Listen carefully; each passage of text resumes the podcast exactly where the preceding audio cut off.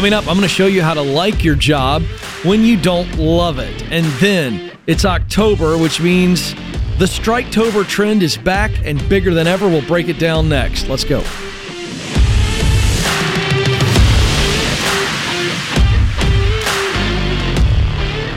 You may not love your job, but you can learn to like it. And this is important because when we hear people say, I don't love my job, and they begin to gripe and complain, then what happens is, is they lose sight of the fact that there are many times in life where you can't love your job, you won't love your job, but it shouldn't hold your progress back at all. So we're going to talk about that. How to like your job when you don't love it. Now, here's what I have found in coaching a lot of people. There, there are two situations, two scenarios, if you will, as to why people don't love their job. And as a result, they're struggling to like it. All right. The first is they're in a job that is simply just that. It is a job that they have to do. They are paying their dues. And, and by the way, this is good. This is good. This is reality. This is part of the process to working on purpose. You're doing the job because you have to. It is, in other words, checking a box. It is a rung on the ladder that you have to stand on. So they're working a specific job so that they can get the job they really want. And, and this means, to use an analogy, they're on the right bus, but they're not in the right seat yet. And here's what makes this hard you know you have to pay your dues, but it's really hard. Sometimes the scenario is maybe not even a healthy situation by the very nature of it's grunt work. It's, you know, I think of television world, if you want to be a production assistant or, uh, you know, I think of the political world, two areas that I've been in. Those lower rungs, it's really, really difficult and, and the environment's not great. But you signed up for it and now you're in the middle of it and you go, I knew, I know that I have to do this, I have to stick it out. But my goodness, nobody told me how awful it was or is. And, and that's true. And so what happens is we get really down because we start focusing on the environment of the now to the point that we forget that this is temporary and it will get better and the environment of the next is what we're all here for. Second situation that I see is people are in a job just to pay the bills. They're not paying their dues they're just there to pay the bills. Now, this is even worse because if you're in a tough job, an awful job, and you're only there to pay the bills, there is no there's no image, there's no vision of the next. You're not on the ladder. So these people are on the wrong bus. And you know it. You're going, I'm on the wrong bus. Could you imagine being at a bus stop and you you get on the wrong bus and you don't realize you're on the wrong bus until you've pulled way away and now you're going I'm completely going the wrong direction and I I I have to stay on this bus until it stops. You imagine how frustrating that is? And that's what a lot of people are dealing with. So this job can get you at least closer to another bus, right? It'll at least get you to the next bus stop, at which point you get off. And and and and so the ladder you want to climb uh, is is over here, over there, and so now you realize, okay, uh, I'm not on the right bus, but I do have the opportunity. So here's some good news. Both of these situations, either I'm in a job that I don't love because I'm paying my dues so that I can get to the next, or I'm in a job just to pay my bills Here's the good news you can change. You can change. This is a temporary situation and you can get out of it. But now here's the bad news you're going to have to take some very intentional steps and you will also have to be patient. It's very hard for us humans to say, all right, I know my current situation isn't good and I know I've got to change. And then you got to go, ugh. And part of changing is getting yourself unstuck right? Moving forward, but knowing it's going to take time. I'll give you a story to illustrate this. Um, years ago, I was probably 17, and uh, I lived in the Virginia Beach area. And I had this Isuzu Trooper, and my dad said, This is a four wheel drive. You can take it on the beach, but it's really important that you let enough air out of the tires. Or when you get on the beach, when you get into that soft sand, the car will sink. Well, I said, Okay, dad, I got you. And I let a little bit of air out, but I was in such a hurry to just get out on the sand like a stupid 17 year old who's immature. I didn't let enough air out. Guess what happened? Exactly what my dad said was going to happen happened. And the car essentially sunk into the sand and in my attempt to get through it, I dug deeper. So in that moment, I now realized my dad was right. I realized I'm stuck. Hello. And I realized, okay, I'm going to have to do two things. Number one, we're going to have to find somebody, find some instrument to where I can let enough air out of the tires that that will allow me to float on the sand. But that's that's the first step. The second thing is is me and my friends had to get down and we had to with our hands scoop the the the the ditches that my tires had dug. And so we had to dig out all the sand after we let the air out of the tires. At that point, I was able to then move forward. So this is the same idea. And it's hard for us to go, oh, I'm stuck. I know I need to get unstuck. I know what I need to do, but then you got to get down and do the hard work. And it's hard to to be patient while moving forward. It's hard in the hot sand. I got to dig all the sand out. I got to walk, who knows, a mile. I think we walked over a mile to get somebody, and we had an air gauge, and we could we could let the air out because we didn't have a little instrument. We didn't have anything. All right, so that's the idea. So here's the solution. You can learn to like the job, though, which will give you the patience to persevere. Because learning to like a job you don't love is all about mindset. Okay, so here's two ways that you can learn to like a job that you don't love. First is gratitude. You have to genuinely get to a place where you appreciate this job you do not love. You got no juice, no excitement for it, but you appreciate it because of the income and the stability that comes with that income. Hey, I can take care of myself. It gives me stability. Essentially, it is it is a it is a platform that will allow me to step to something else. So in this case, you got to be really intentional to look for the positives. All right. Beyond the paycheck, do you like some of the people you work with? You like just one person? have you been have you kind of been isolated? Go find somebody you like. Become a friend and they'll be your friend. Find something like that in this interim season to where beyond the paycheck and appreciation, you see, you find some positives. Are there any tasks that you enjoy doing? Is there a benefit or a perk that also makes you really grateful beyond the paycheck?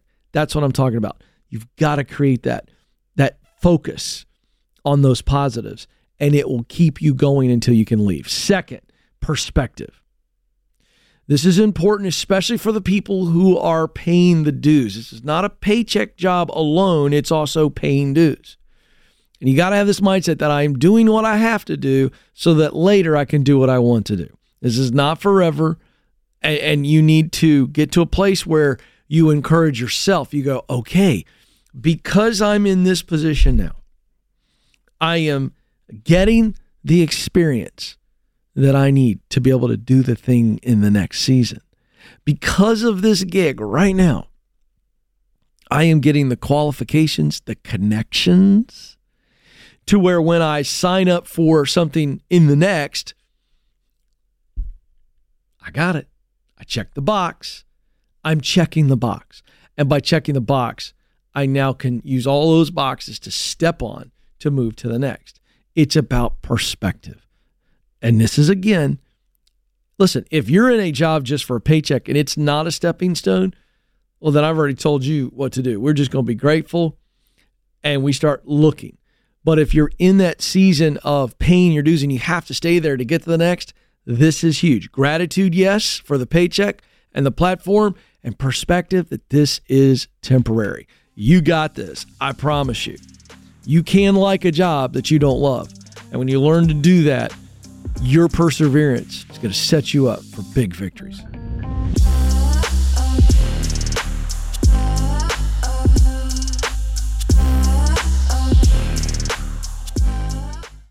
Hey, high school seniors and parents of high school seniors, it's almost graduation time.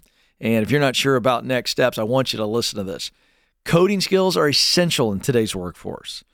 And my friends at Bethel Tech can help you start a new career really fast and do it cheap. It only takes nine months to complete a Bethel Tech course in UI, UX design, full stack development, data science, or cybersecurity. And your young person can get over a thousand hours of experience in a collaborative environment and then get placed. The average starting salary for a junior developer is $66,000. And the field is projected to grow by 22% over the next five years. Software development is a career with an enormously bright future. And right now, Bethel Tech is offering you 10% off if you watch or listen to the Ken Coleman Show and you pay cash. So go to betheltech.net slash Ken Coleman, betheltech.net slash Ken Coleman right now for details. Terms and conditions do apply.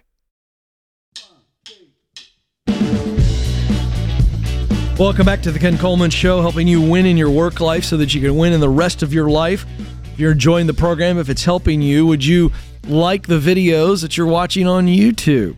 Subscribe to our channel and share. And then if you're listening via your favorite podcast app, give us a follow, a five star review, and share as well. Thank you very much. Uh, okay, so uh, in, in my uh, desire to keep you fine folks educated, informed, on trends in the workplace that can affect your pocketbook and your path to purpose. Uh, here we go. Kind of an interesting, uh, interesting story here. You know, uh, October for me is always a is always a fun month. You know, uh, I think of October. Um, if I'm in the mid of summer, you know, like July, August, Alex, I think of October and I go, man, that's when I wear my sweaters. Get to wear the hoodies. A lot of football chili. Um, when I was a kid, Halloween, yeah, you know, all that kind of stuff. Well, it turns out October has got a little bit of a uh, interesting uh, uh, history in the world of work. I didn't know this until recently. It has earned the term Striketober.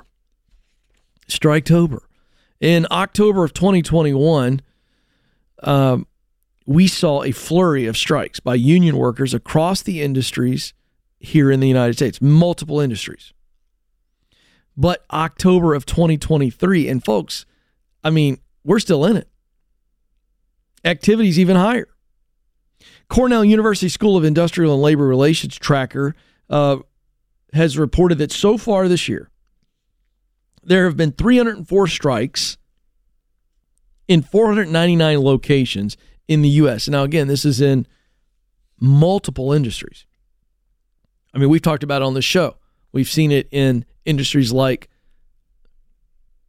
a hospitality. I guess that's what you would call Starbucks. Starbucks attempting to unionize last year. Uh, we've seen that uh, and continuing. Uh, I just saw today that uh, Walgreens, Walgreens is dealing with it now. Their pharmacists striking, causing all kinds of problems. I tell you what, I tell you what, Alex, you know, right now we're in the midst of a rolling United Auto Workers strike, right? It's not it's not completely across the board, but it's it's being threatened. Like you slow down production of cars, the general public doesn't care. But if your pharmacist walks out, you can't get your meds? Whoa, wait for the pitchforks to come out. They'll be storming the castle. We Americans are some medicated people. Not trying to make light of this in any way. I'm actually saying if you want to see some mass social chaos and disruption, walk we'll let all the pharmacists walk out and go, "We're not making any drugs today." Yikes. The largest strike of healthcare workers in the history of the United States occurred just last week.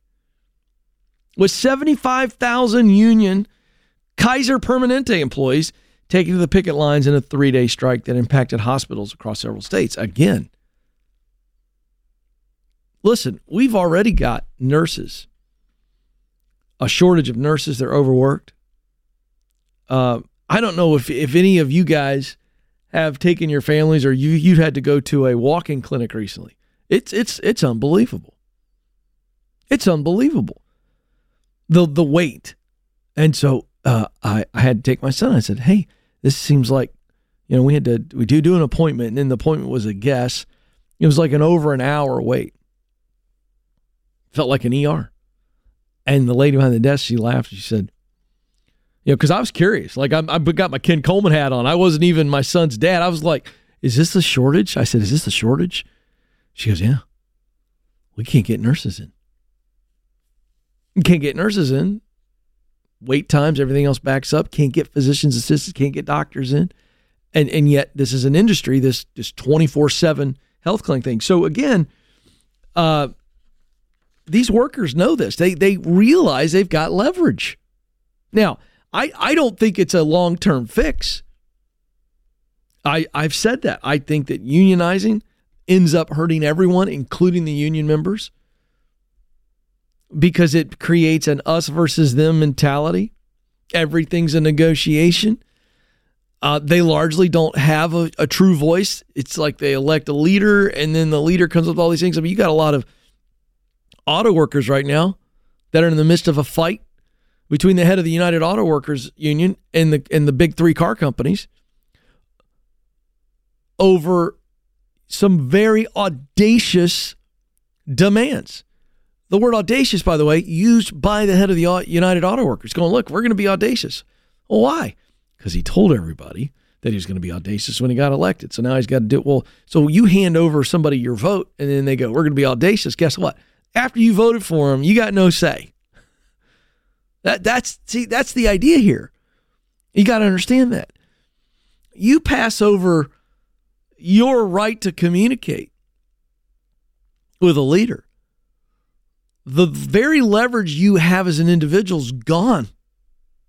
You've given all leverage over to somebody else who, by the way, has a big agenda. Part of their agenda is getting reelected. So now it's like, I'm with the mob keeping it real, folks. Somebody has to say it.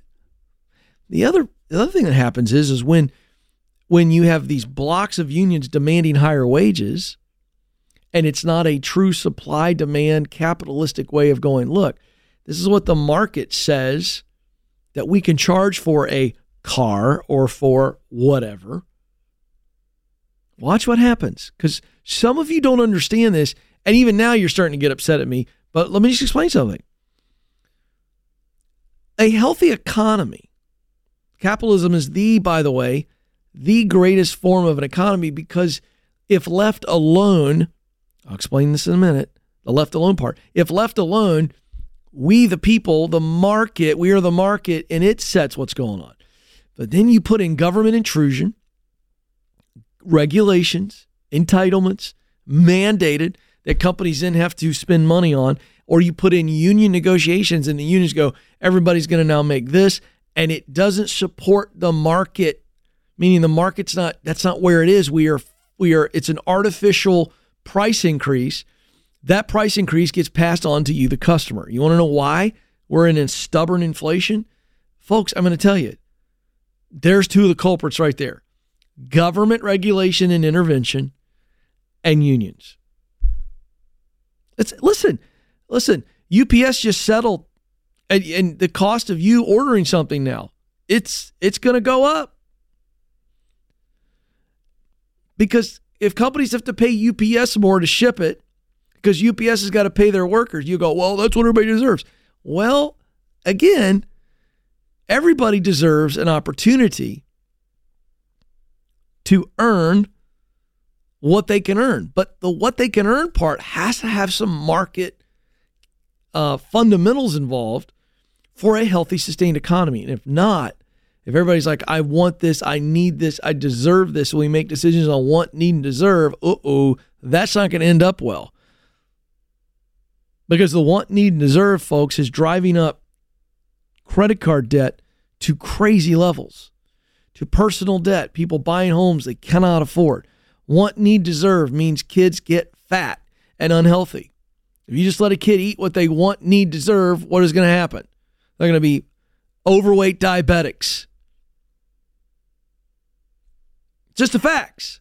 Want, need, deserve isn't a good recipe for a healthy economy. But we're driven right now by want, need, deserve. And so when companies can't get workers because of these demands, they have to pay them. And the crowd that loves the want, need, deserve line says, ah, yeah, yeah. All the while you're cheering on this, this supposed win for the worker, and you're paying for it. you're paying for it. Everybody wants uh, needs and deserves a college education. Okay, let's do a student loan program that you pay for when they default. You, the taxpayer. So, Striketober. I'm telling you, folks, this is growing and growing and growing. It's leading to a socialism and universal income uh, talking point that is going to be supported by all this. Wake up, be aware. I'm telling you, it's coming, and it's coming quicker than you realize. And you have a say. You have a, you have a voice and you have a vote. Use it.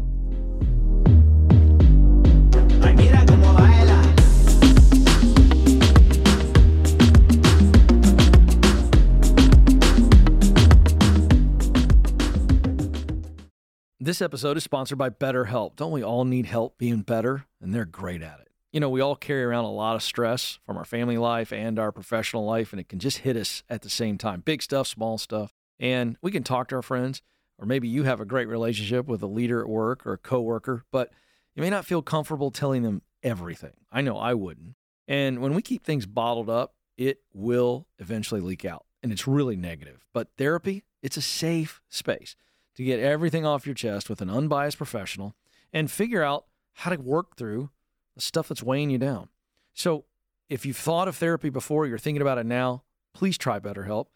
Therapy isn't just for people who've gone through trauma, it's great to build skills, to become better personally and professionally. And BetterHelp is flexible enough to fit your busy schedule because it's completely online. All you do is fill out a short questionnaire to get matched with a licensed therapist. And you can switch therapists at any time for no extra cost. It's time to get stuff off your chest with BetterHelp. Visit betterhelp.com slash Ken today to get 10% off your first month. That's betterhelp, H-E-L-P dot com slash Ken.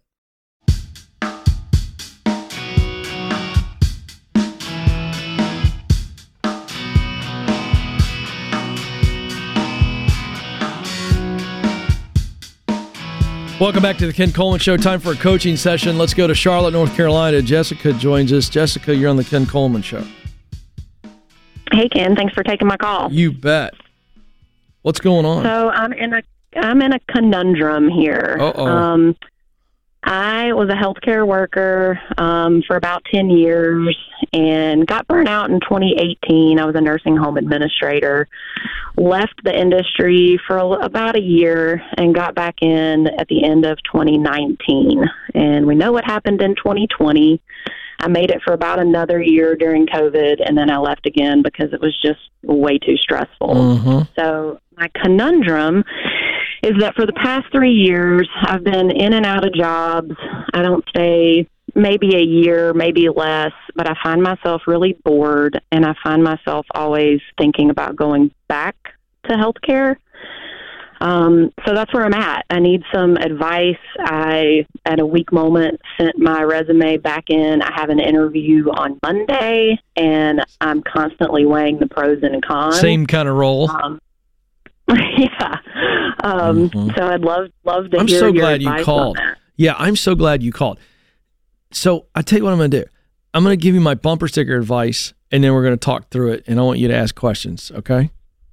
Okay. Here's my bumper sticker advice. Don't go back to the thing that keeps burning you out. Mm. Now that's the bumper sticker. So now Okay. now we go, all right.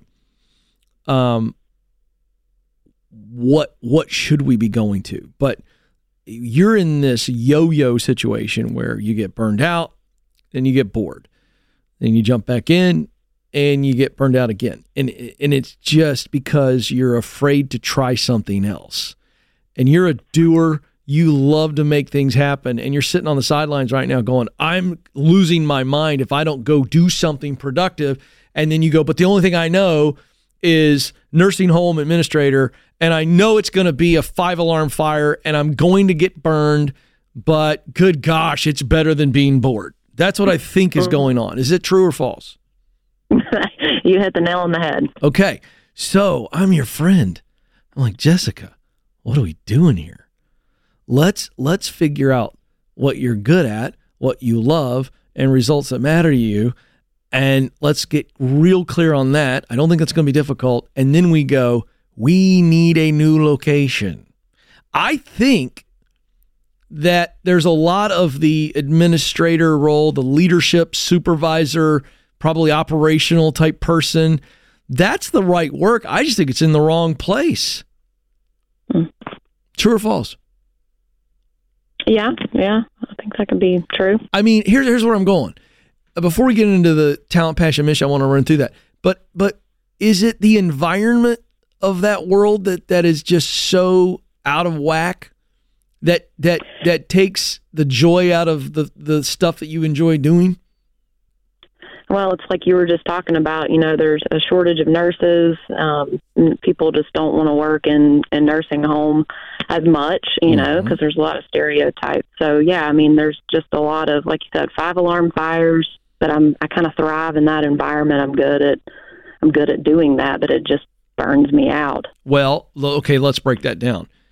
What what what are you good at doing? Take me into that. Take me into um you're you're you're good is it good at com- managing complexity? Is it good under fire? What is it? I think a little bit of all of that. Um, you know, I'm, I mean, I'm good with people. I'm good at process. I'm good at, at allowing people to go through process and leading them through that. Um, I, ultimately, I left because it's hard for me to leave that alone when I go home, and so you know, like you said, I'm I'm obsessive about it. Um, Where does that come from? I, I just probably control and fear. Mm-hmm. Mm-hmm. Did you have a lot of that growing up? Um, yeah, not because of anything my parents did. It was just kind of inherent in my nature, I think. Mm-hmm. So here's what we have to do. We have to find an environment where it's all about process and people. Okay. And I love the combo here. That's just a beautiful leadership uh, combination where you you inherently see when processes are broken or not mm-hmm. efficient mm-hmm. and you realize that there's a people quotient to that and people can figure it out if I get the right people there so there's the process side of you, but then you love nurturing and leading and guiding people and helping, right? Mm. Yep. Okay. I think you have got to put yourself in a situation where there's less crisis, a whole lot less. And you go into a place that is more aligned. Uh, well, let me say this differently. I'm, I'm literally real time in this. I think that you need to be in a critical thinking role, not a crisis solving role. Yeah. Is that, I was trying yeah, to grab that a minute good. ago. Because I think that plays yeah. to the process side of you and the people quotient that you love to have. But I just think that you're not healthy enough. I think you could. Let me say this, Jessica. I'm not going to say you should. But I think you could down the road get back into an environment like that, but only after you got healthy. Because I think something happens to you, and please don't take this as criticism, because this is not. Sure. But I think what happens to you is you get in crisis mode and it turns you into superhero mode and you're not a superhero. You want to be. And I mm-hmm. think you I think you fake a lot of people out. But I think it's it's it it it has the potential to to crush you. Yeah. So I want you in a place where there's very little crisis. In other words, if you're in a leadership role where at a, at where some level of crisis comes up, but you look at it and compared to the crisis you've been dealing with your whole career, you go, everybody comes in your office going, "Oh, Jessica, this happened." You go, uh, first of all, breathe. This is nothing. Go get yeah. yourself a bottle of water and a bag of chips and meet me back here in five minutes. I got you. It, it, it almost needs to be like that to where it's not a crisis compared. Like there is real crisis work, and then there is leadership work that has its it has its version of a crisis. And I think you need to be in a, a role where critical thinking and and uh, people leading are are the two combos and you're just you're just there going, "Hey, I'm I'm looking at this from afar. I've got all this crisis experience, but now I'm going to take all this crisis experience and I'm going to now apply it to a role where I'm critically and strategically thinking. I think I want to mention strategic. See, critical thinking is here's what's wrong. Strategic thinking is let's get up above this and figure out who needs to go where to make that happen. I think that's your jam. Mm. Mm-hmm. Am I right? I don't want to put this on you falsely. I don't want to hang a. No, I mean, I, I definitely think that that you're you're right. And so here's the problem: you have conditioned yourself.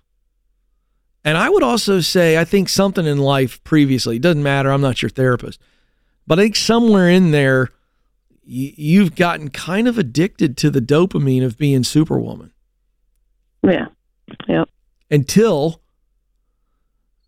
it's until like you save the day and then you can't turn it off. You go home and you go, "Oh, I should have saved this person. I should have saved this." And that's I think that's dangerous for you. So what I'm getting at is that you got to create boundaries for the next gig. I think you need to be in leadership, but I think you need to be in an environment that has very little crisis involved.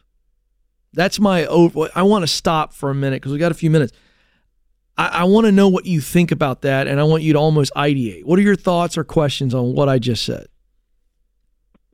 Um, I mean, the concept sounds really good. I have um, I tried to get in that kind of, of leadership role, you know, in a healthcare situation that's not a 24 7, because that, that was really kind of my worry and my obsession is yeah. that, you know, when I, when I left, everything was still going and felt like it was just out of control. And um, so I have tried that in the last few years. I haven't gotten, haven't landed anything. Um, you know, I, I got in a director of ops role in higher education, and I stayed there for about almost a year, and it was just there wasn't enough going on, to be honest. Okay, good. Um, so, but see, but that's all helpful. But see, you agree with me, but you doubt that it's possible. That's what I think I'm hearing. I do. Uh, yeah. Why? Yeah, Why do you I'm doubt that? Well, you went from here's the deal. You went from the fires to education, which moves like sludge. yeah. Well, but but here's the deal. It's just a function of you going, wait a second, I'm not I'm not confined to these two extremes that I've been in. It's somewhere in the right. middle there. I think you need to be in business. I think you need to be in business where it moves, where the pace is what you crave. Because I think that's the healthy part of you. You need a strong pace, a good quick pace of things coming my way so that I'm I'm mm-hmm. doing that, but not crisis. Right. And I'm telling you, those jobs are out there. You're not limited to that. Charlotte, North Carolina, come on, that area. I mean, you've got a lot of experience. I think you need to be in operations and leadership and management. And I think it needs to be in the business world where things are moving at a strong pace. There's a lot of things coming your way. You got to lead a team, and we're leading them to something very specific but but I think it needs to be uh, no crisis and no health care for a while. And so mm-hmm. I'm I'm going to send you away with this.